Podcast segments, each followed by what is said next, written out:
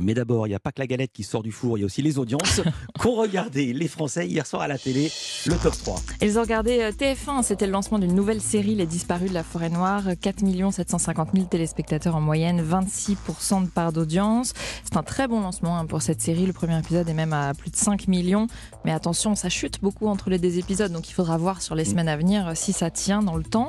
Deuxième, c'est le téléfilm policier sur France 3, Les Secrets du Château, 2 360 000 téléspectateurs, 12,1%. Donc loin derrière TF1, vous le voyez, il y a plus de, plus de 2 millions euh, d'écart. Troisième, pardon, c'est Envoyé spécial avec un nouveau numéro, 1 370 000 téléspectateurs. C'est un petit score hein, pour l'émission, 7,4% de part d'audience.